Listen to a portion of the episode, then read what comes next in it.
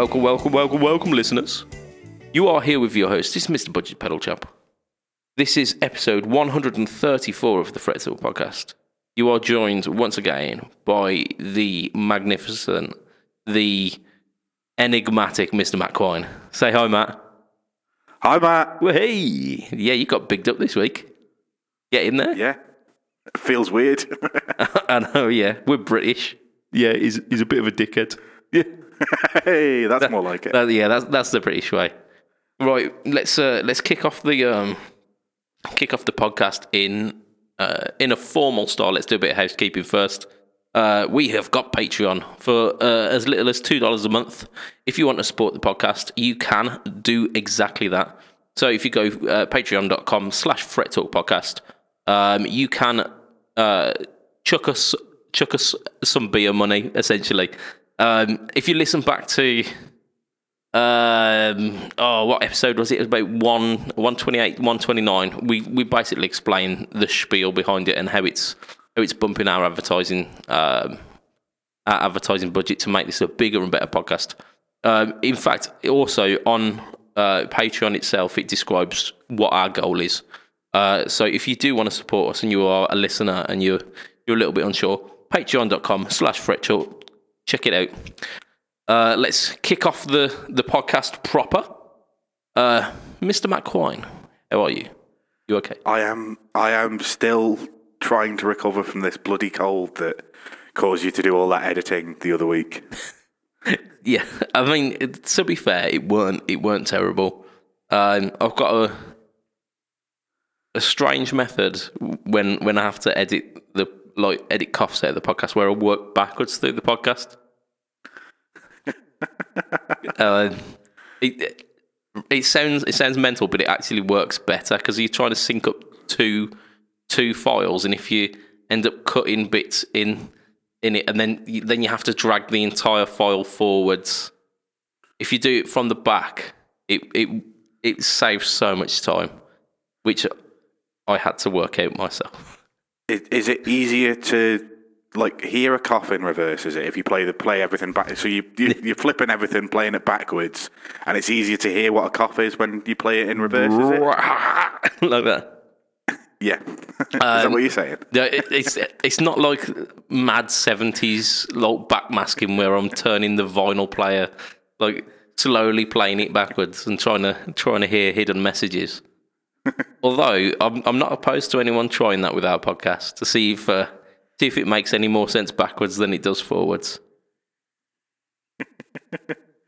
I I I, I don't want to hear myself backwards. No, I mean, uh, funnily enough, uh, back when I heard about um, when I heard about backmasking and and how it had kind of got a little bit of a cult following in the seventies, I tried a bit of it myself uh, because on my old computer I had like Windows.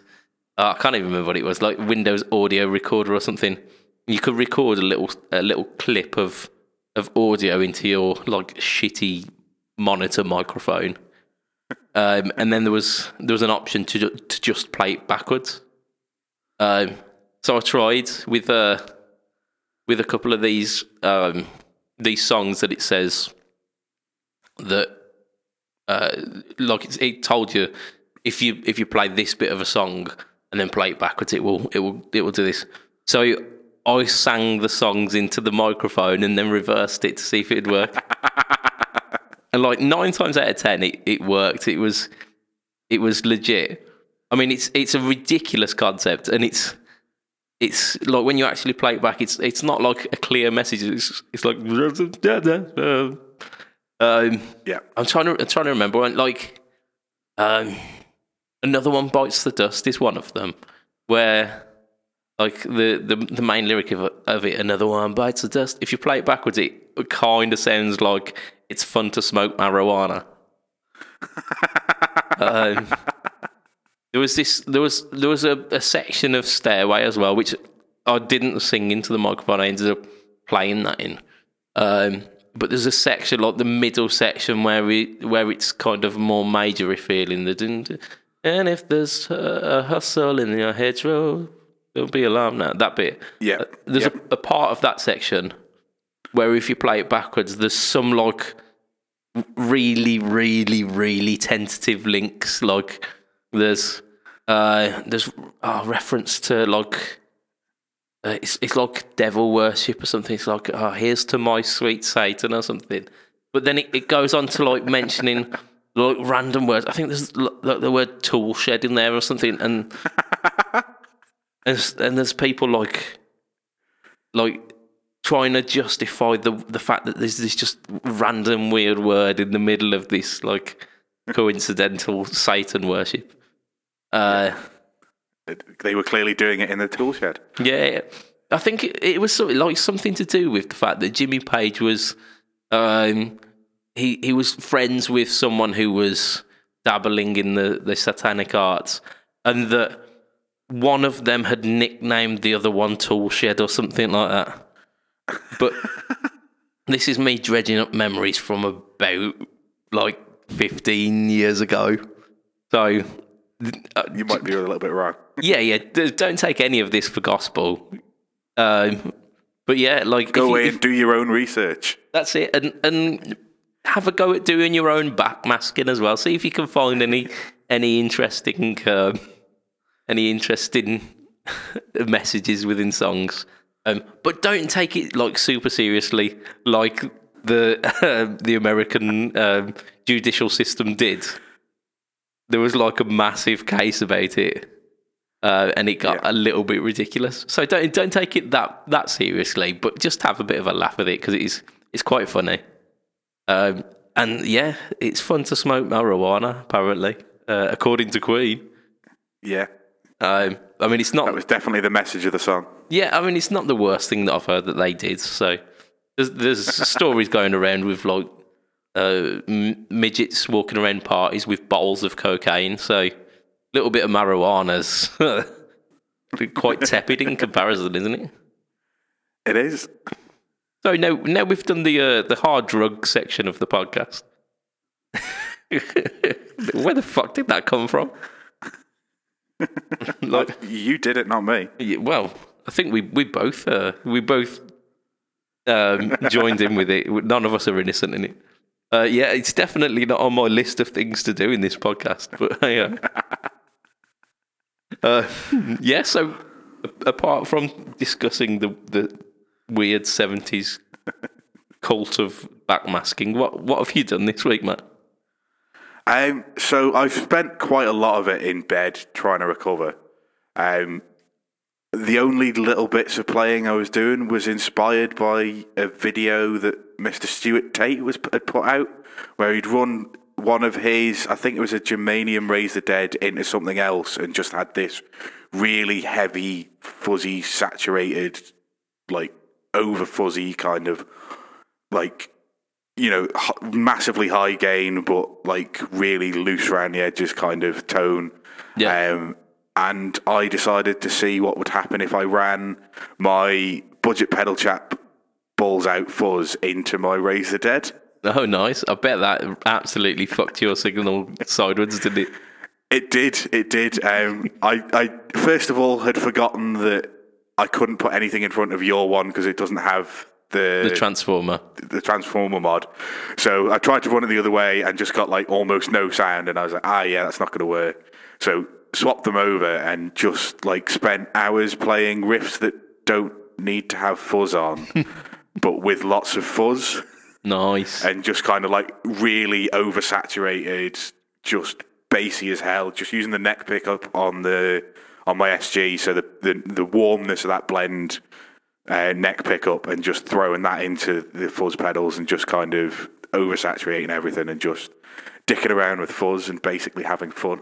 Yeah, I mean those those blend pickups are, are quite an anomaly in the fact that even though the, the neck pickup has got that, that richness and warmth, it's really clear because they're they're quite a bright uh, bright set, aren't they? Yeah, Um, yeah. It. I don't think I'd have done it with a neck pickup of most of my guitars. I think it that that pickup allows you to have all that warmness and, and add in all that low end, but still be able to understand what you what's coming out the other end. And Yeah, like, it- especially when you when I was playing with the amount of fuzz that I was, that was definitely needed. That sounds like a glorious, glorious afternoon spent there, Matt. It was, and I was playing all sorts of riffs that like really don't need, um, really don't need fuzz. Like one of my favourites by the end of it was uh, "Life in the Fast Lane" by the Eagles, Oh no, which is is, Yeah. is not fuzzy in any way, shape, or form. But as long as you can tell what you're playing, that diddle diddle diddle diddle just like fuzzed up to hell sounds incredible. it's a classic riff as well, that is. And it's it's it's a riff that like normally it's kind of the lightest bit of overdrive and, and a little bit of phase as well. Uh, like no, fuck that. Gain the fuck out of this. Let's let's Yeah. fuzz fuzz fuzz its edges completely. Yeah, fuzz it to death, and it's uh, like it, it. The the tone that I was getting was almost kind of like that violin swelling, kind of like in the like you you didn't have any attack. It was just kind of like, you know, you Yeah. know what I'm trying to say, don't you? I, Yeah, I'm yeah. Terrible at explaining that kind of stuff. Yeah, or, uh, almost kind of the the the point of the um the original wah-wah pedals was to emulate like the trumpet mute, which is kind of that same same kind of thing, isn't it? Where you kind of swell the note in. Um, yeah, um, having to bother with fucking messing around with volume controls and all that nonsense. that's it. Yeah, yeah. I mean, there are guitarists who did that. Gary Moore used to do it on a Les Paul, which is absolutely mental. The man had inner plates for Humongous hands, like yeah. But yeah, I mean, I, I struggle to do it on. I mean, I could do it on a Strat, yeah, completely. Anything other than that, I am, I am struggling with. Yeah, yeah. I'm, I'm, I've got to find a guitar that I can take because you can do it with the Variax, but the the pot is so tight with the Variax that I can't really do it properly.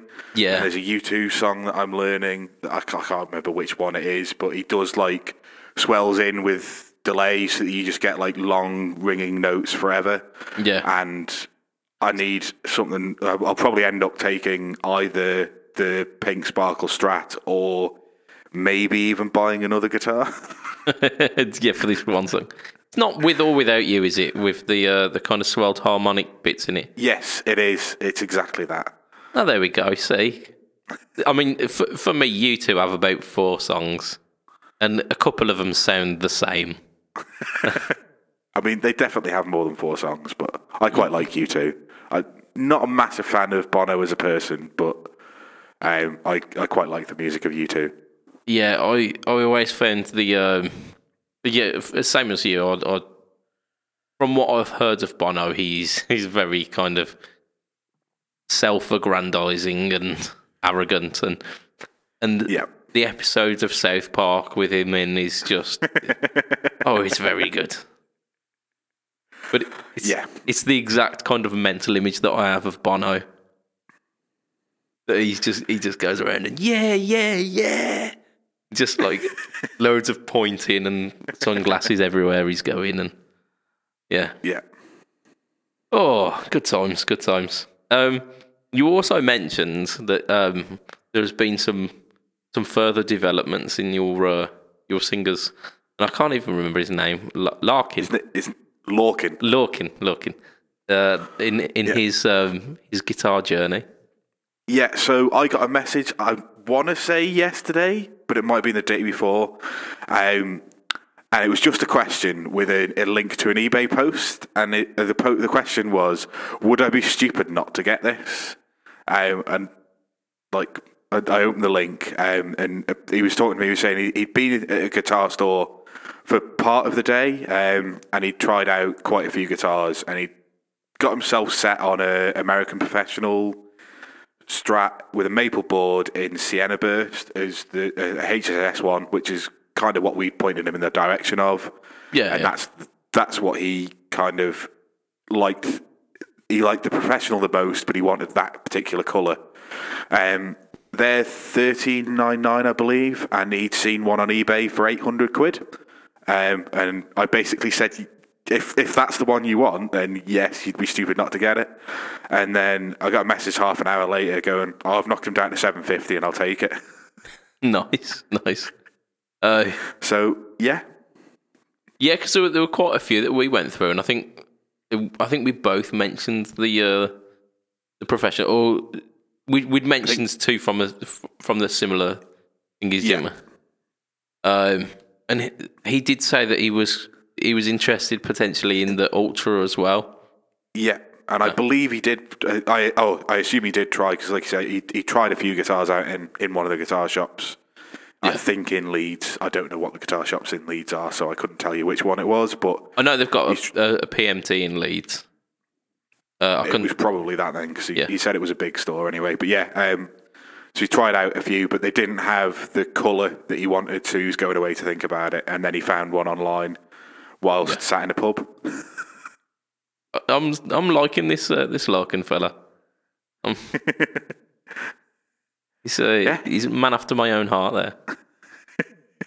yeah, I've been to the guitar perfect. shop. Let's go to the pub. And now I'm. Yep. And like I say, he, he picked up an American professional for 750 quid, which is a steal. It comes with a hard case. Yeah, It's been out of the case a couple of times by the, the previous owner. Yeah, It just, yeah, all in all, sounds like the perfect guitar for him and at a really good price. yeah. So I mean, he's he's pulled a bit of a blinder there, hasn't he? Um, in the fact that he was he was kind of looking at fifteen hundred as a as a benchmark to spend, and and completely that's that's very realistic to get a uh like a working tool for for fifteen hundred quid. You you very much expect that. He's managed to get it for seven fifty, which is half the price essentially. Um, And like, it's basically half the price of what that guitar worth. If they're thirteen nine nine in the store, he might have knocked them down to maybe thirteen hundred, but he wasn't going to knock Yeah. them down to seven fifty, was he? yeah, yeah. You'd have to do some Skyrim level uh, bartering with that, wouldn't you? Uh, so yeah, he's he's pulled a blinder with that, but also as well, the um the the kind of the honeymoon period of when you buy a new guitar, they take some playing in before you get you really get that that feeling with them. I mean, with my, uh, I mean, I was talking to Yeomans about this um, this week actually. When I first played my what is now my number one telly, I weren't so sold on it. I was like, "Nah, it's okay. It feels it it's it doesn't quite feel like my my other guitar, so I don't know. And now it's the guitar that if I go to that, I can play whatever it is that I want to play on it on that. And if I can't play it on that, I can't play it. So Yeah, um, yeah. it's that Then kind that's of it. He's Yeah. got somebody who's played it in a little bit to kind of take away some of that brand newness, kind of yeah, what I'd almost call like stickiness of a brand new guitar. yeah, yeah, and and just kind of playing in the edges of a guitar. Like you'll you'll have like the edges of a fretboard, even if the like the um the fret edges aren't quite uh, uh, uh, looked after and they've they've made sure that they're not sharp or anything. You'll have like an edge on a freshly cut piece of wood that's just not quite had had the human touch around it and there's not softened up a little. Yep. and you'll have the stiffness of the of the parts that haven't quite worn in yet and and all of this. Because a lot of a guitar is a mechanical thing. There are mechanical bits all all working together and you might need to play it a little bit before before the nut loosens up and and starts sitting nicely and doesn't grip the strings or whatever and yeah so he's, he's got he's got a good one there Absolutely. I can't wait to hear what he what he thinks of it and how he gets on Yeah. with that. um, we've got to practice next week, um, so I think he's he's taking it for setup when it comes, but when he comes back, yeah, um, we've got to practice next week in a gig. A week on Saturday. Fucking hell, let's come around quick. Got a gig a week on Saturday. Um, so yeah, by the by the time the next cast comes out, it, it'll have been like a couple of days after the gig. So I'll let you know exactly how it went. yeah, banging. And and if if his guitar and your guitar sit really nice as well, because that's part of the part of the thing that you're thinking of when you when you're part of a band that you want you want your guitars to sit in different sonic spaces as well. Yeah, and if I'm playing mostly the Cabernet or the Les Paul and even the Variax, I'm I'm generally either on a telly setting or a Les Paul setting. So Yeah, I think the, the strat, especially with the, with one of those Shawbuckers in the bridge, I think will probably sit complement me quite well. yeah. I mean, even if you were both playing strats, there are ways in which you can set yourselves Yeah. apart. If one of you is on the bridge and one of you is on like neck middle position or Yeah, or whatnot. I mean, there, there are ways of working it. Um, but speaking about speaking about e- eBay purchases, I mean, you've you got me onto the rabbit hole that I fell down this week, uh, uh, which has absolutely nothing to do with guitar, but is more kind of more based around the uh, the YouTubiness and and the the the content creator kind of side of of the budget pedal chap. Um, so recently, I I became a little bit older, uh, and because of that, I had a little bit of money sent my way. Um, so I thought this is the ideal time to uh, to start taking the uh, start taking the uh, the the YouTube stuff a little bit more seriously and and become uh, a little bit more invested into it because the equipment that I use at the moment is just equipment that I've got kicking around. Um, and although I don't get any complaints about the uh, the quality of my videos looking like they've been recorded on a potato, um, I, I feel like um, I feel like I, I owe it to the to the uh, the people who do follow me and who do uh, watch every week and, and put those comments in and really kind of help the YouTube channel grow. I, I feel I owe it to them to to try and push myself further and to get get that better quality and, and whatnot. So I, I've I looked looked through like a couple of different uh, different channels. Went on like Google and looked up like, oh, hey, if I'm looking into uh, making YouTube videos, what would be like the the best kind of starting blocks and whatnot. Um, and it sent me down certain roads, uh, and then I had a chat with uh, our good friend Will, who just so happens to do this stuff kind of uh, professionally, semi-professionally. Uh, he makes uh, he makes content, and he makes he's he's he's been known to do videography. Um, so he knows a bit about the equipment, and he pointed me in the the direction of uh, DSLR cameras, um, which I'm not entirely sure what that means. I can't remember what, what the like the specific mnemonic stands for, but it's basically the ones where you can interchange the lenses on the front. Yeah, yeah. So, oh, go on. Let's let's create an acronym for this. DSLR. So that's I mean, uh, uh, lens. There's got to be lens is definitely the L, right? Digital something lens Something. something. yeah. This is so spectacular. Lens. R- photography. Recording? There we go. There we go. So we're we're pros. We know what we're talking about. uh, so yeah, he he basically said like the the best kind of possible way uh, of getting getting some good quality is going for a DSL a DSLR uh, camera with with interchangeable lenses and whatnot. Um, he, so he, he kind of talked me through what I'd be looking for and and how you can pick up slightly older models um, of these DSLR cameras because brand new models are really fucking expensive. Really, really expensive. Uh, and uh, I, I, don't have I don't have a, a, a rich uncle who's backing this this scheme. Um, so yeah, I looked at kind of budget ends. So I'm, I'm looking at like cameras from like four or five years ago, and I, I had to learn how to eBay again because I haven't eBayed in a while. Like my eBay experience at the moment is pretty much like using internet shopping, where I'll go on go on eBay, I'll find something like I look through the last couple of things that I bought, and it's it's like ridiculous. I've bought like a couple of phone cases where you you like literally you find the phone case and you go, that one fits my phone. Buy that now. Um, like I bought I bought a ridiculous uh, a ridiculous thing for Podcat, uh, which is like a like a harness thing, but it had a little bow tie on it. Uh, long story, really long story. I'm not I'm not one of those people.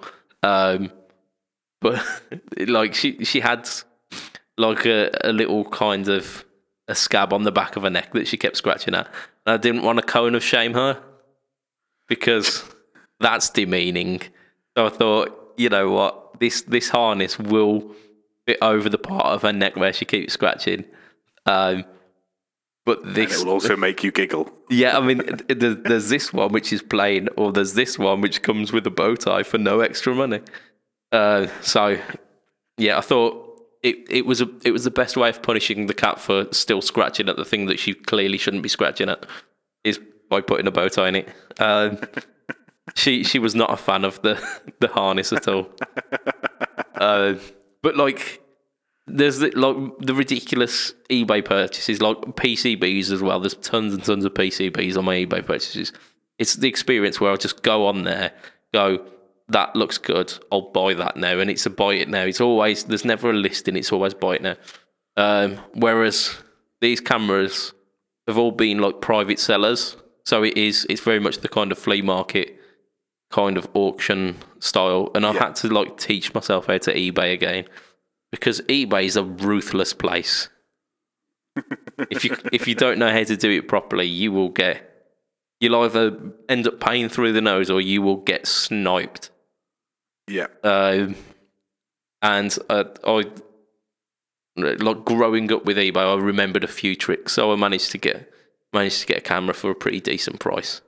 Um, it's not arrived yet. I only bought it a couple of days ago, but hopefully, fingers crossed, we will be seeing an increase in quality in the budget pedal chap um, YouTube videos. And if we don't, it's because using these cameras is far too hard and takes up far too much time. So I'll just go back to using the equipment I've got.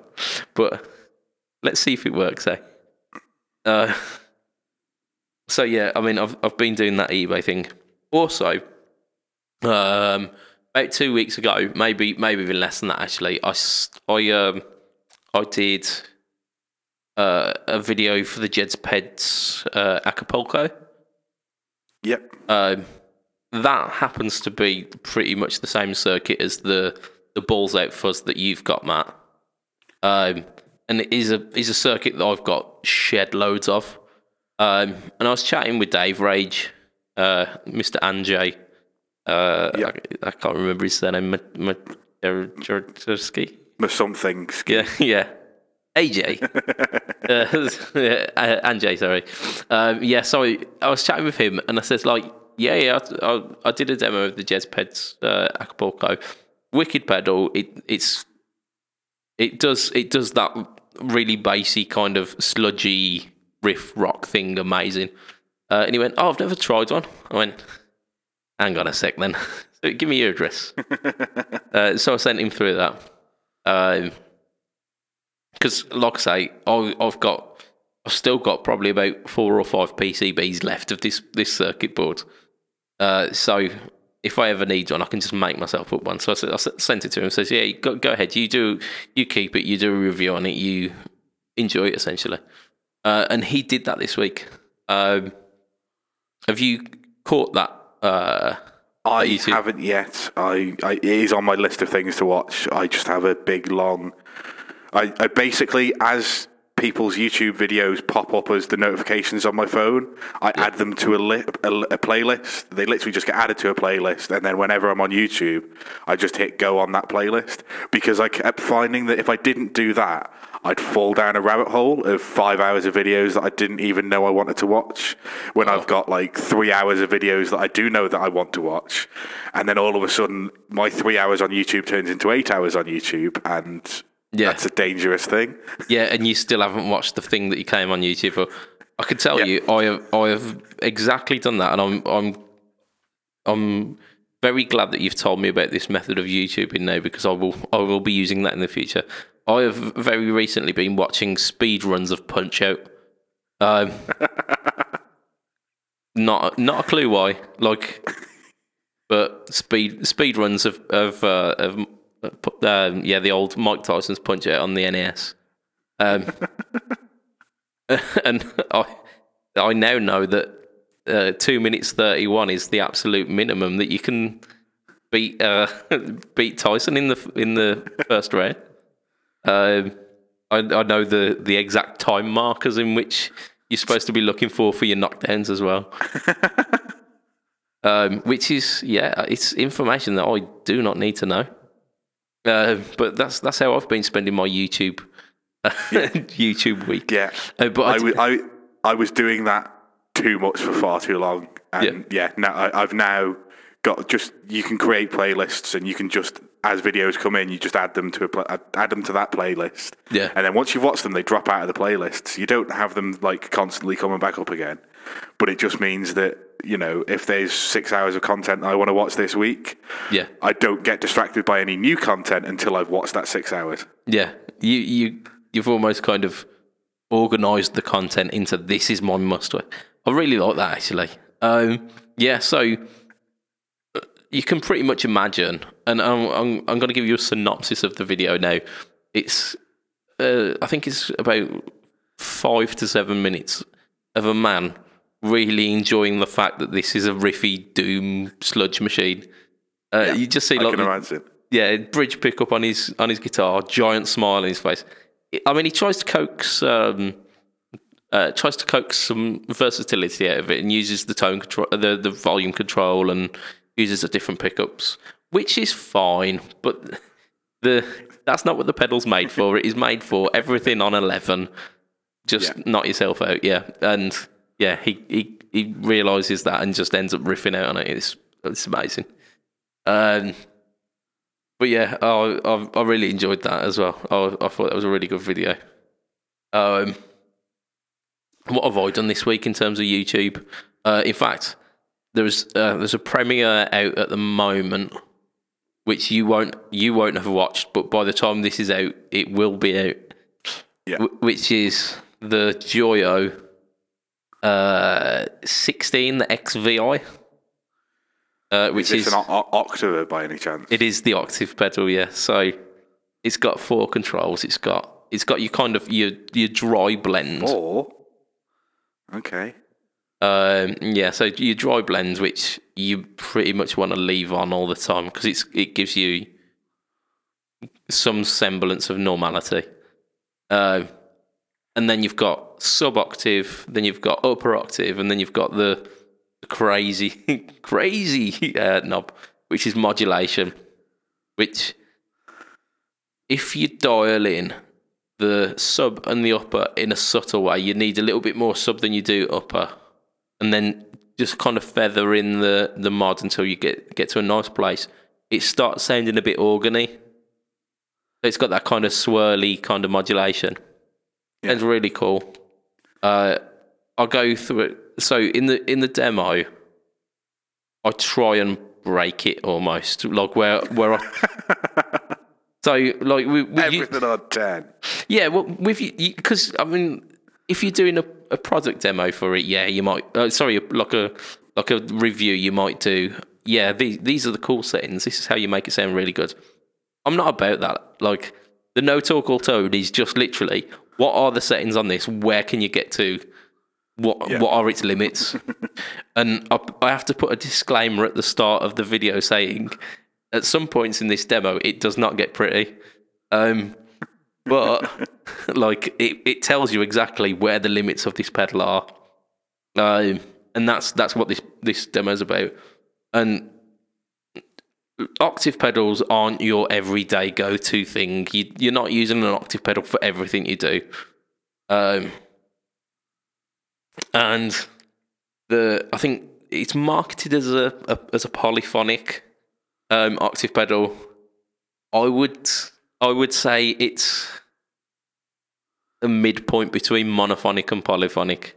It does like some basic chords quite well. It does like simple, simple chords quite well. So like uh, suspended seconds, suspended fourths. If you add in like just just a normal chord, like a like a major chord, like a G or a, and it's got the major third in it, it can get a bit cluttered.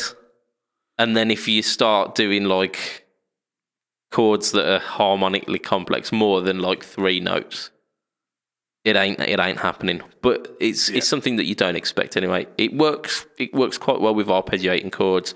It works really really well with riffs. It's very much like the uh, like the Acapulco, where if if you're riffing with it, you feel you feel like you've got ten foot tall balls.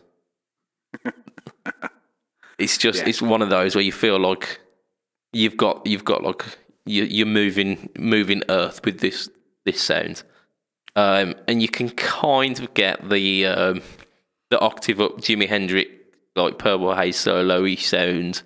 It's a bit more sterile than the the analog octave ups like the Green Ringer and, and those kind of ones because they're they're a little bit harsher and a little bit more glitchy. Yep. Um, which that the quirk kind of adds a bit of character to it, whereas this is a bit more sterile, but you can still get in that territory. And you can you can you can wreck it as well. You can get bit like you can get it to a point where it doesn't track very well. Um, so I mean, we go through all of that, and then we we add some drive to it as well because that's that's where octave pedals really really shine is Yeah. when when they're kind of propping up a, a moderately driven sound. Um, so so that's the the no all for this week, and yeah, by by the point that this uh, this cast is out, it will be available. So if you haven't, go check it out and leave some comments on there. Let me know. let me know if you like this style of where I'm trying to break the pedal.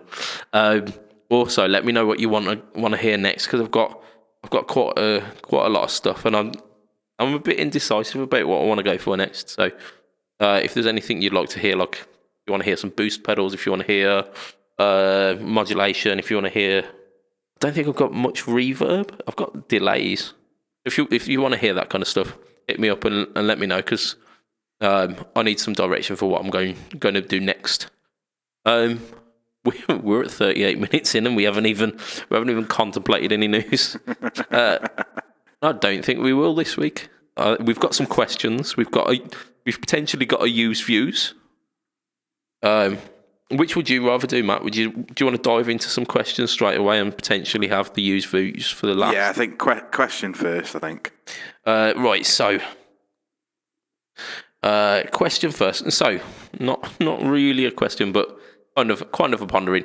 Uh, our good friend Chris, uh, Chris Wilson, um, has bitten the bullet on the the new Epiphone uh, SG61 with the vibrola. Um, Yep. which that's off to the man. I am tempted myself because I was tempted by the uh, Gibson ones, and he's loving it. He says it's amazing.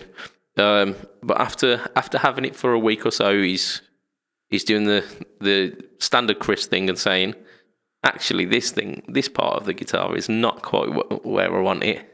Uh, so he's he's picking on the bridge pickup, saying it's a little bit hotter than he would usually go for. Um, and his his comment is that he's he's looking at the the bare knuckle uh, Stormy Monday. Is it that he's going for the bare knuckle I Stormy think Monday? so. Yeah. Um, however, I thought we would we would throw our hat into this ring, not necessarily prompted to, but we'd throw our hat into it and suggest uh, suggest something which would be a slightly more classic, lower output, um, slightly slightly less hot um, bridge pickup for for the SG.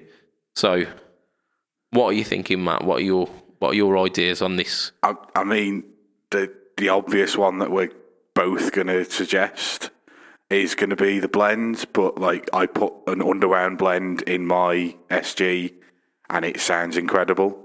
Yeah, I mean, I was gonna I was gonna veer away from the Fletcher stuff today, um, because because every time anything about pickups is mentioned is the Fletcher. But as you've mentioned it, uh, I'd probably go. Um, I'd probably go for the provenance over the blends because the blends are the the ones that I've got at least are, are relatively. They've still got a bit of grunt to them, and they they still use uh, Alnico five magnets, I believe. So they they're still relatively, uh, relative. I'd say not quite hot, but they're they've they've still got a bit of poke to them, um, which is which is part of the Yeah. part of the charm with them. Uh, the provenance ones, I believe, are uh, they're they're modelled on the true PAFs, um, so they're a little bit little bit tamer, a little bit um, a little bit softer. I think they use Alnico two magnets as well, um, so possibly a little bit more subdued. Um, I was thinking though, uh, Tonerider do do some humbuckers. I'm not quite sure what the model is, but I know that they do a, an Alnico too. Um, I've been talking about Toneriders actually recently. There was something on one of the many guitar groups I'm part of where where someone posted up about uh, a Tonerider telly set that was going, oh, the, the hot classics. Anyone played them? What are your opinions? Um, I'm looking to um, upgrade. I think they had like a Mexican telly which didn't have a great set of pickups in, and he just went, "Yeah, would they be any good?" Um, yes, is the answer. Yes, yes, they are. um, but um, it it brought to mind like the Tonerider stuff and just how good quality they are for the the price. Um, Iron Gear as well. Iron Gear do. Um, I can't remember. I know they've, they've got the the only Iron Gear humbuckers that I can think of. Oh, it's the Blues engine, isn't it? The Blues engine is someone else after.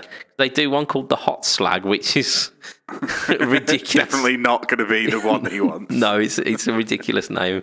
I mean, if whether or not he wants a hot slag is not for me to not for me to say. Um, but I don't think that's the pickup he wants. Um, and there's another one called the Tesla Shark, which again suggests something a little bit more powerful, doesn't it? Um, but the Blues engine, I believe, is a lower output. Uh, I think that's Alnico 5 again, and I think that's the problem that the Alnico 5 magnets are just a bit a bit too powerful. Because I know the um, the SGs have got the, the ProBuckers in.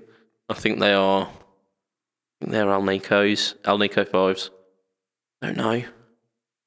Is there any I mean there are there are other other uh, brands like Oil City, um, Mojotone, um, the Creamery ones as well, which would potentially do. it, But I, I don't know Yeah. anything about their pickup. I, I don't know much about them. The- Just whilst you were talking about Iron Gear, Yeah. um, if you said the Blues engines are an Alnico 5, the Tesla Shark is an Alnico 2, which is, Is PAF voiced, okay, um, so, which is So- what I've got in this pink telly, sorry, pink strap right here that I am tapping. Um, they're a little bit bright for me, but um, obviously a, a, vintage style bridge pickup is going to be fairly bright. Yeah. Um, they're, they're really cheap. I think I paid like 28 quid for mine. Um, may or may not have been because they don't realise that the Isle of Man needs to pay VAT, but let's not get into that. that's someone else's uh, job, not yours. Yeah, I just I paid for it on the website. Um, it they I, it said it was thirty odd quid. When I clicked pay, it charged me twenty eight quid. I didn't question it. I, I might say that I'm from the Isle of Man next time I'm buying from. no, I definitely won't. I'm not going to com- commit Commit tax fraud. fraud. Yeah, and if I was going to commit tax fraud, it wouldn't be for like eight eight quid on a on a pickup. Yeah, I'd go big or go home on that. I was gonna say if you you're gonna commit tax fraud, you're gonna fucking yeah go for one of these uh, tax planning schemes. That's it. Yeah, I'll, I'll I'll go fully Jimmy Carr on this. Yeah, but that, I think that's that. That would be the the Iron Gear option if you think the Alnico Five is too much. The Tesla Shark is a PAF, PAF voiced with an Alnico Two. I always thought the Tesla Shark was something really modern sounding and high output because it sounds No, like so- a Tesla Shark. Like that sounds like sounds Okay. Yeah. Take the last three letters of Tesla and the first two letters of Shark, and what does it spell? Hang on, what? So the last Take the fir- last three letters of Tesla and the first two letters of Shark. Uh, yeah, You okay, get- yeah. You get a guitarist's name. Yes, yes, yeah, yeah. You, that took me much longer than it should have. I, I don't know why. Uh, yeah. So, so, yeah. Wow. Um, So that Yeah. that's the voicing that those pickups are going for. yeah, but without without because that's that's quite a quite a weird a weird thing to have. Like, So on on their website, the rest of the words are in lowercase, and those five letters are in uppercase. ah, there you go then.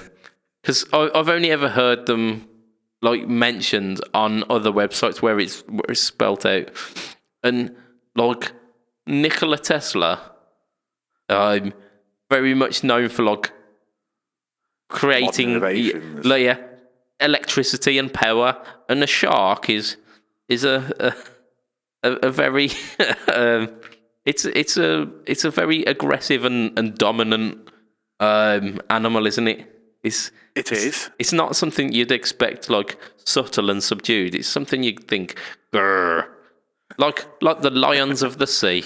I was going to say, is that what the, the noise that the shark makes? Is it? Grrr. I imagine they do. You can't hear it because it's underwater, um, but they they literally swim around going. Grr. Uh, so yeah, I, I always assume they would be they would be something higher, but but yeah, there you go. So um, if you want to spend less money, Chris, there you go. That's our top picks of the week. Um, I know I've I've um, I've suggested Fletcher pickups to him before, but um, Chris is he's he's a wonderful man, but he's by his own admission very impatient. Um, and um, Yeah. Fletch does have a waiting list because they are good and they don't cost a lot of money. Um, so yeah, I mean, if if we want to go the other way and, and suggest something that's ridiculously expensive, you can always buy some Seth Lovers. there you go. Yeah, um, it's the kind of it's the diminishing returns, isn't it? With um, putting a, a set of pickups which are almost the price of your The same guitar. price of the guitar. Yeah. I mean, I, I have done that myself. However, that's because the guitars have been very cheap, not because I've bought hundreds and hundreds and hundreds of pounds worth of pickup. Uh, so yeah. Um, Yeah, I but mean, yeah, for the sake of balance, there we go. Right, we've got we've got another kind of weird quandary, and it's not really a question; it's more of a ponderance. Um, so, our, our friend Gav Gavlar, um, he's he's talking about um, reversing telebridge. When he when he first posted it up, he says, "Oh, I'm thinking of doing a reverse telebridge." I was thinking, Pointing it the other way.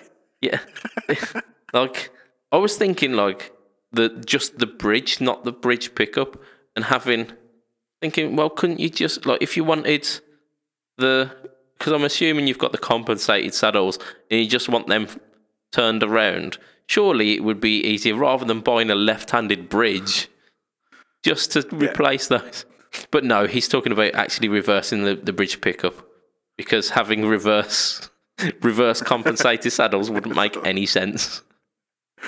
Yeah. Do, do you want to sound out of tune all of the time? yeah. Um, but yeah, so uh, and after I'd kind of wrapped my head around this, I've I've really not been having a good day for thinking. Uh, um, so after I'd wrapped my head around that, I was thinking like, why would you do that? And then like he, he goes into it the the uh, post saying that uh, you're getting less of the kind of harsh, bitey uh, treble, and you're getting you're getting a more responsive bass end as well. Um, and it kind of makes sense. I, I'm going to counteract that with: Are you actually though? Does six millimeters make enough difference for you to be able to hear that? Um, yes, maybe. I mean, there are people who complain about um, having a neck pickup on a 24 fret instrument is not close enough to the neck as as a Then 22. buy a 21 fret instrument like a normal person. You don't use those three frets anyway. I'm solving all these issues. there you go. yeah, Matt, Matt uh, Quine, the solutions man. That sounds like a podcast title, doesn't it? Oh, I've I've got an even better idea. Mount the pickup underneath the frets. You- You're not wrong. I mean, if you've got pickup covers on your on your humbuckers, you can you can use your pickup as a fret. There you go. Um, So buy your 21 fret guitar, then draw lines where frets 22, 23, and 24 are yeah, on your neck pickup that's covered. Problem solved. absolutely bang on.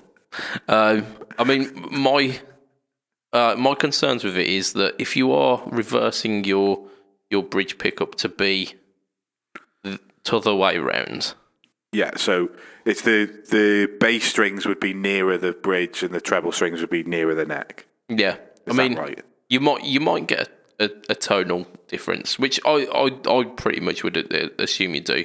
Because if you ever pick close to your bridge, you do notice a difference, like a massive difference in tone. So I mean, I'm not arguing that point. The the thing that I was concerned about was the Telecaster bridges, like the the the um, cavity for Telecaster bridge pickups is routed exactly to the Telecaster bridge. Um, so like they are that weird kind of Yeah, pentagon. trapezoid. It's like yeah, yeah, almost like like a pentagon with a rounded bottom. Um, it's it's rooted like that, isn't it? And there's no way of getting around that. So you'd need pretty much a swimming pool route. The problem with Or tele- you just extend that route to be a square rather than diagonal.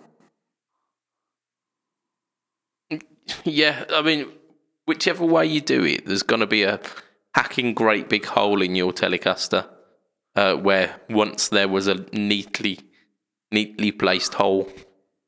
Um, um, like two things concern me about that. Like, if you ever look under the side of an ashtray bridge, like the the the non-modern um, Telecaster bridges, you can see the like a tiny little bit of where the root is, uh, which is it's it's relatively obvious once you know it. If you've got a, a, a root which is bigger, obviously to accommodate the pickup being the other way, there's got to be a massive hole in the side of your uh, your Telecaster bridge. So you you'd have to use a, a modern thing or have a a quite visible hole. The other thing is, if you're making a hole that big in your Telecaster, why don't you just put a P90 in it?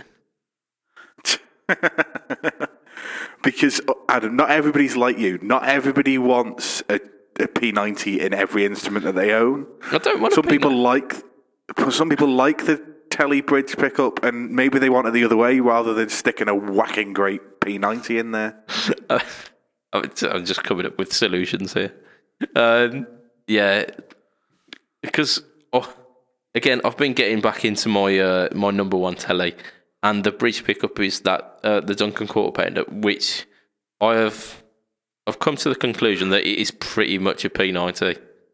It's it's not a telly bridge pickup because it has absolutely no twang whatsoever. It sounds almost like a humbucker in the fact that it's quite quite dark sounding, quite meaty meaty mid range, um, absolutely fantastic with gain. Um, so yeah, it's pretty much a P90, and that is is one of the best sounds I've got out of a guitar. So like P90s in the bridge. Yeah, like I, I, I get where you're coming from, but like Yeah, not everyone. Yeah, not everyone's like me. not everyone wants that. Like some people like the twang of a telly bridge pickup.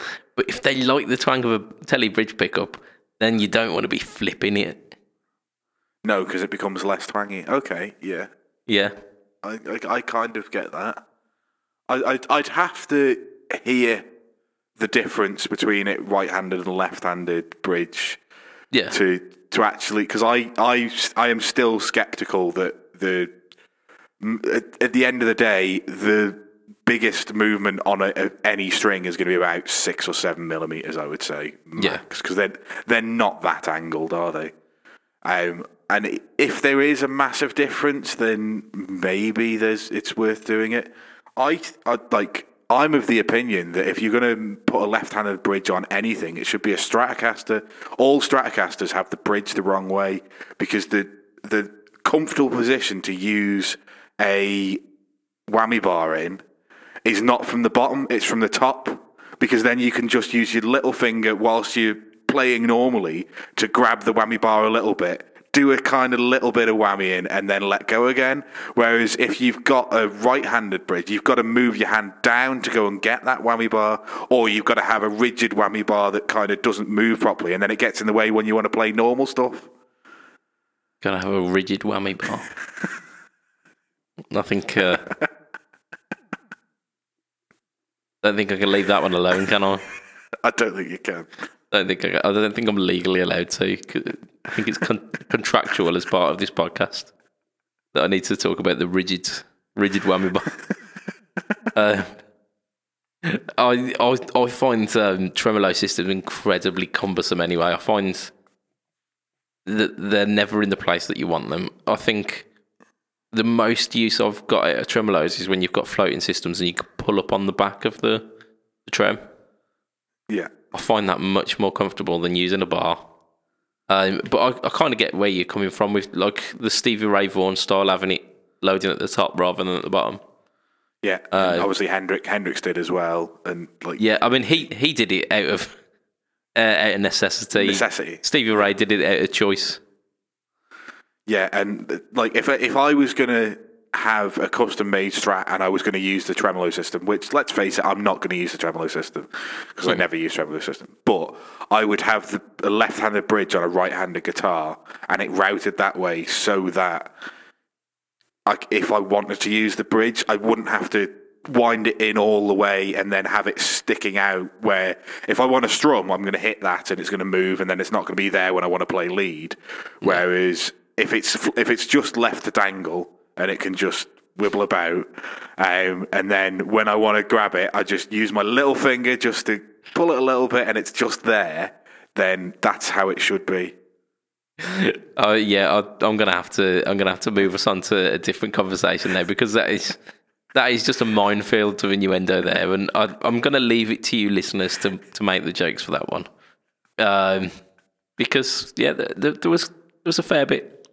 Um, yeah, so I did say that we'd avoid news at all costs this week, and we're gonna we're at an hour. We've got a couple more questions to do, and I reckon that's where we're gonna end. Uh, do we want to do the use views as well? I think we should probably try and get the use views in as well. I'll tell you what, let's do the use views now and we'll end up with the, the questions because they're quite good ones. Uh, used views. Uh, so, you're going you're gonna have to be for or against Matt. Plugging straight into the amplifier is the best choice. So, plugging straight into the amplifier is the best choice. So, do you want to be for or against that? I'll happily be for that if you want to go against. Yeah, yeah, sure, sure, sure. Okay. Do you want to do you want to give us your opening gambit on that one? Okay, my opening gambit. Right. Let's think of 90% of the greatest recorded tones that we possibly can in studios in the 70s, and it is a Les Paul plugged into a Marshall, and nothing else is done to it. There might be slight after after effects, but this is before people had all these stupid like DAWs and all that nonsense that we've got nowadays. And it, it was literally they put a microphone in front of a Marshall on 10, plugged a Les Paul into it. They probably fed the cable into another room so you weren't deafened by it, but you then just played away. And then a lot of the bands, when they were touring, also didn't use pedals. So like I know, obviously Hendrix is probably one of the exceptions where he started using fuzz pedals and wah pedals, but like for a lot of that kind of late '60s, early '70s proper rock tones, it is guitar straight into the front of an amplifier that is on 10 or 12 or 17 or whatever you've got it turned up to, and Yeah. it's just it it. It gives you all of that stuff that everybody's ever looking for. Like you you all, all you're trying to do with most pedals is get to that sound that the way to get to that sound is to buy a Marshall JTM 45 put all of the knobs on 10 and then play I mean that is, there's a, a valid argument for for that choice, um, and yes, yes, some of some of the greatest rock tones are just plugging directly into an amplifier. However, your your opening statement where all of the greatest rock tones or most of the greatest rock tones that you think of are that I mean we think uh say Tony Iommi uh kind of pioneer of metal he was running into a, a treble booster before going into most of his, his amplifiers. Brian May does exactly the same thing, even though that is only a tiny, tiny part of the recipe. Those those little boosters add that harmonic flavour onto their their note to make their loud roaring amp sound one hundred percent. If I'm thinking of the greatest rock tones in history, I'm thinking like Zeppelin 1 and 2, caked, absolutely caked in that album, are fuzz circuits, straight up. Like, uh, Shook Me All Night Long, You Shook Me All Night Long is just a fuzz circuit and um, slide guitar. Um, also, the, through with stuff like that, even though they weren't using pedals on the floor, they'll be plugging into like the Watkins Copicat and stuff like that. If you go back as far as like, uh, like um, Buddy Holly and, and those kind of guys, where they're getting the like tape echo units, it is not just it is not just plugging directly into an amp. So almost since the advent of of like guitar driven, like electric guitar driven rock. It's not just always as simple as guitar plugged into amp. If you don't have a good tone going guitar into amp, you probably need to make sure that house is in order before you start adding stuff to it. But guitar into amp is a nice cake. The effects that go on top of that is the the icing, the cherry, all of these little accoutrements that make it from a from a, a good solid cake into something truly delicious. Okay, yeah, I, I, I get that. The, the other thing about guitar straight into amp is it takes away all of the complexity and all of your option paralysis. You are not going to have option paralysis about which of the 98 drive pedals you want to put in front of your amp this week if you're just plugging straight into the amp and getting the tone that you want. So you just, if you've got 20 minutes to go and practice, and you've got a guitar and an amp, if you can get if you can learn to get good tones from a guitar into an amp, you're going to get 20 minutes of practice. If you're somebody obsessed by pedals, you're going to get maybe 3 minutes of practice after putting together whatever board you wanted, fiddling around with the settings on it, changing everything because okay, it's in a different room and it sounds quite different, so I need to boost the treble and take the mids out of that and take the reverb down or push the reverb up or it it there's be, there's definitely benefits of guitar straight into amp. Oh yeah, I mean th- there are benefits to it, of course.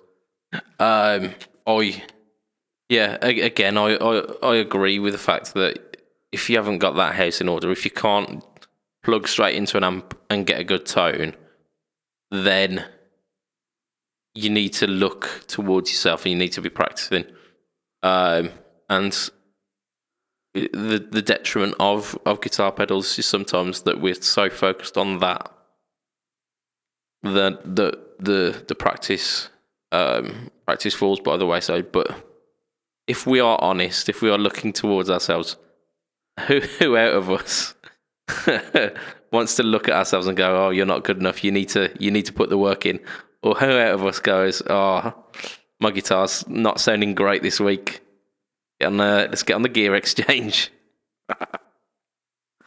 It's not even that though, is it? It's just, my guitar's not so. Oh, this my playing isn't good enough. Let's hide it with a little bit more drive. That's it. Yeah, I'm I'm sure we are all guilty of that. Uh, there's me. the- You you're kind of your uh, your arguments are, uh, co- very much rooted in the, the kind of logical process that I'm I'm I'm uh, pointing towards the emotional the emotional side of us and the, the human side of yeah we could practice more but like all of these pedals are nice Just put a razor dead on it, then you won't be able to notice that you're not hitting everything perfectly. Exactly that. Uh, and you use views, viewers, listeners, whatever you are. Uh, tell us in the Fret Talk podcast who won this week. Uh, I mean, you can go with you can go with your head, you can go with logic, or you can go with the, the guy who's who's enabling you. I'm pretty sure we'd both would both be voting for me. Yeah, on I this- like pedals. Pedals. yeah, pedals are good. um, One pedal is good. Twenty pedals is much better. That's it. My tone is much better. I, I put that uh, put that comment on uh, on our friend Andrew's um, post today, where we had two fab tone Danelectro distortions or whatever they are. Yeah. so I like, if if one makes your guitar sound fab, Uh, so yeah. Two makes it sound fabric. well, that's it. Yeah, fab, fabber. Yeah, it's definitely a word. In which language? Who knows? Um, so yeah, we had we had some kind of last minute questions. One of which from one of our patronisers, Mister Everything Joseph, Joe uh, Joe Richardson, um, which is quite a, quite a cool quandary and, and a, a really cool one to end us on this week. Uh, so, um, guitar manufacturer, or sorry, a guitar pedal manufacturer makes um, makes a pedal. He makes, or she makes, um, they make a mass-produced version, and they make like a more boutique and hand handmade version, and they come out exactly the same price. Uh, which one do you buy, and why? I, I I think there is an element of heart and head in this again because I think a lot of people would go, well, we buy the hand wired one, and because it's boutique and because we've been taught that hand wired is always better, and it probably would sound a bit different, and it probably would be a better thing. But I think if you're logically thinking about it, and if you're regularly going to be using this, there's more chance of something going wrong with a hand wired one than there is with a printed circuit board one. I would guess, Um, yeah, I mean it depends. depending on how it's done. Yeah, it depends how the how it's, how it's mass produced. Usually, when uh, when pedals are mass produced, they do everything in a uh, in a kind of modular way where if um, if anything goes wrong in the circuit, you can literally pull the entire circuit out of the um, out of the enclosure. Whereas boutique manufacturers tend to do it in in little sections where certain components will will require to be desoldered from the um, from the circuit to be able to repair and whatnot. Um, yeah, I think I'd think I'd probably go for your your thought process of it, where we we almost have been brainwashed as a um, as a society of or as a community even that that hand wired always means better. Um, and if I think to like some of my favourite pedals that I've that I own, they are they are made by uh, boutique uh, boutique makers, like the ones that put the smile on my face. I mean this this giant silver sparkly range master here. There is no way that I can plug that in without without putting a smile on my face. It's, it's the the Hello Sailor um, Royal Marine Range Master. This one, um, and it's it's big. It's it. I mean, in terms of like pedal board real estate, this is this is too much. Um, but I don't care.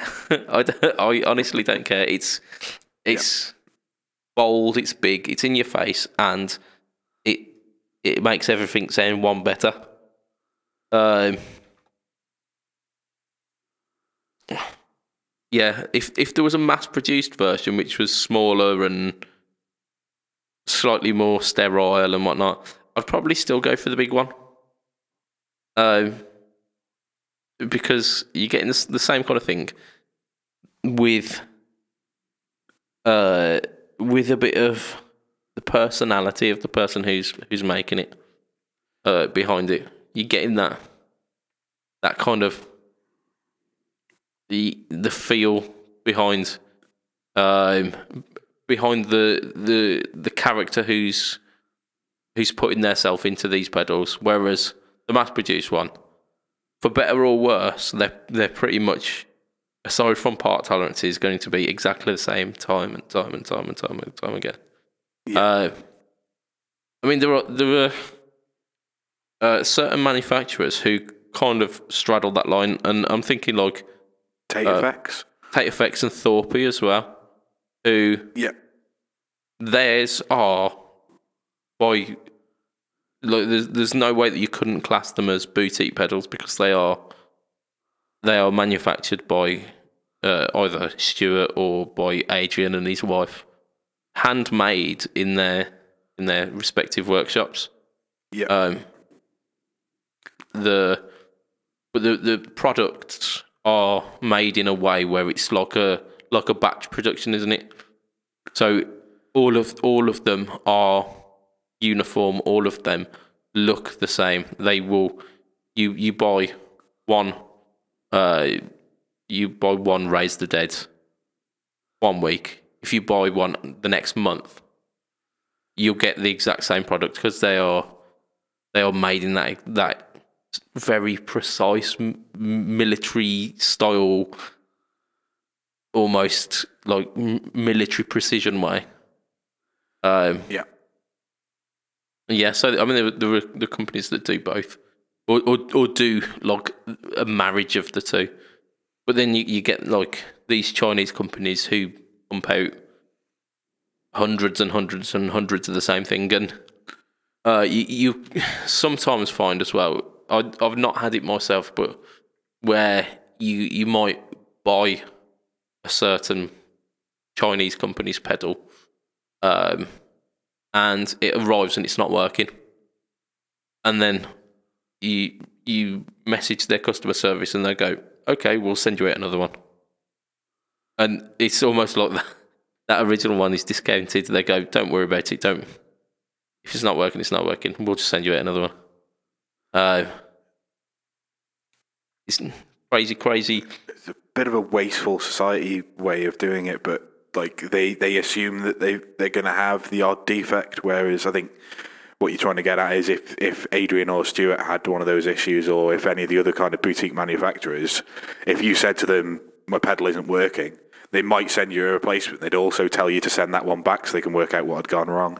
Yeah, and uh, I think, um, I think, I know that Stuart definitely does this with each and every one of his pedals. He meticulously tests it before it goes out the door. Like he'll he'll put it on a um, a, a, whatever they call a waveform spectrum analyzer, a spectrum. Spectrometer? Let's go with that. I was going to go spectrograph, um, but spectrometer, yeah, sure. I've, I- I've no idea. I was guessing. a spectricizer.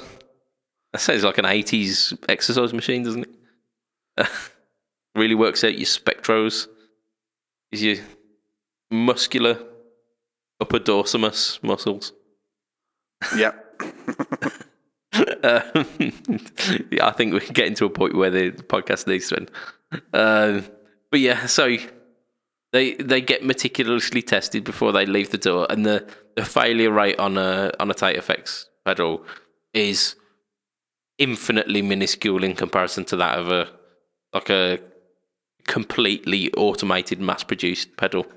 Um, there are there are benefits and and pitfalls of the other, but I think for my money, I would still try and support the boutique guy because, yeah, I think it, it means more to those those chaps as well. Yeah, absolutely. I, I hadn't thought of it, but like thinking about it more like that, where if, if if they're created by two different people and one is a giant company who are just mass producing and one is an individual builder who is using the same parts to hand make, I'd definitely go for the handmade one. Like if if you just rather than thinking about boutique being hand wired with cables and stuff, and it might be that they've they've put it on the same type of circuit board that the mass produced one is, but they've they've done it by hand themselves. Yeah, You'd definitely go for one that somebody has touched rather than that has been done by a machine, because that person is going to put more care and attention into it than a machine can. yeah, and they're gonna care if it it leaves the factory working, whereas the machine will just pump them out regardless Yeah. of whether it's working or not.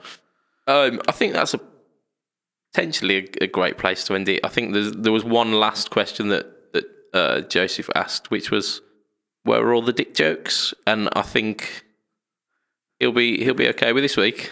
I think we made we may have covered that earlier in the show.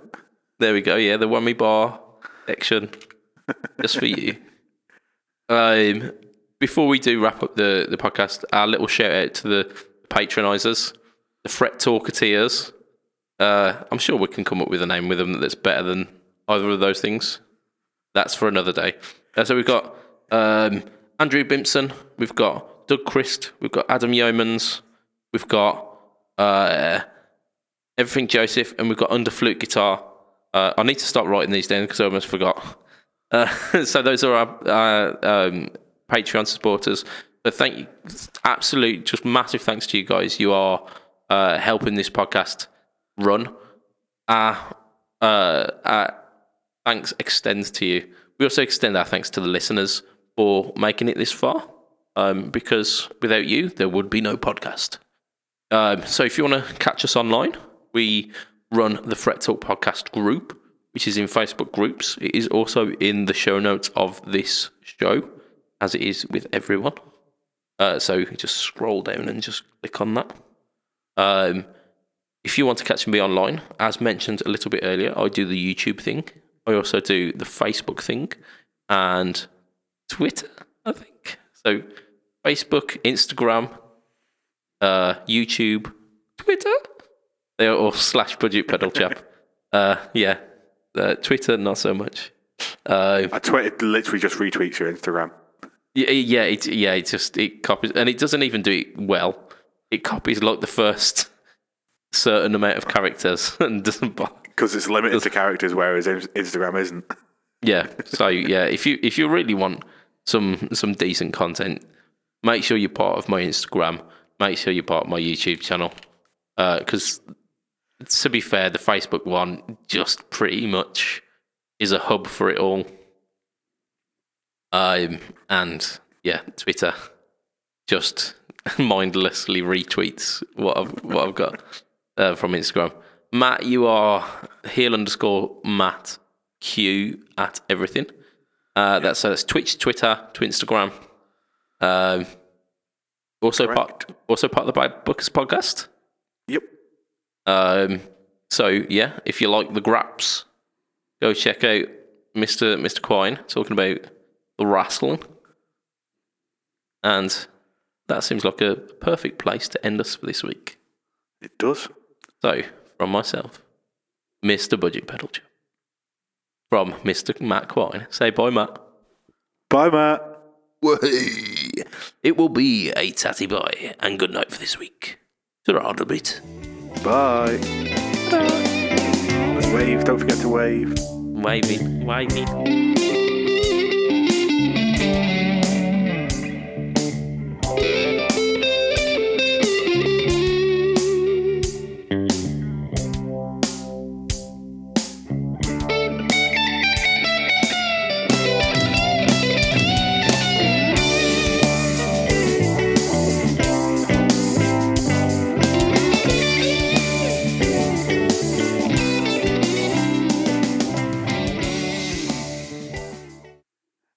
I, was looking at the uh, looking at the the log recording meter where it's got our voices. I looked very briefly over to your picture of the Avengers that is behind you. and f- for whatever reason, I saw Captain America's shield as Thomas the Tank Engine.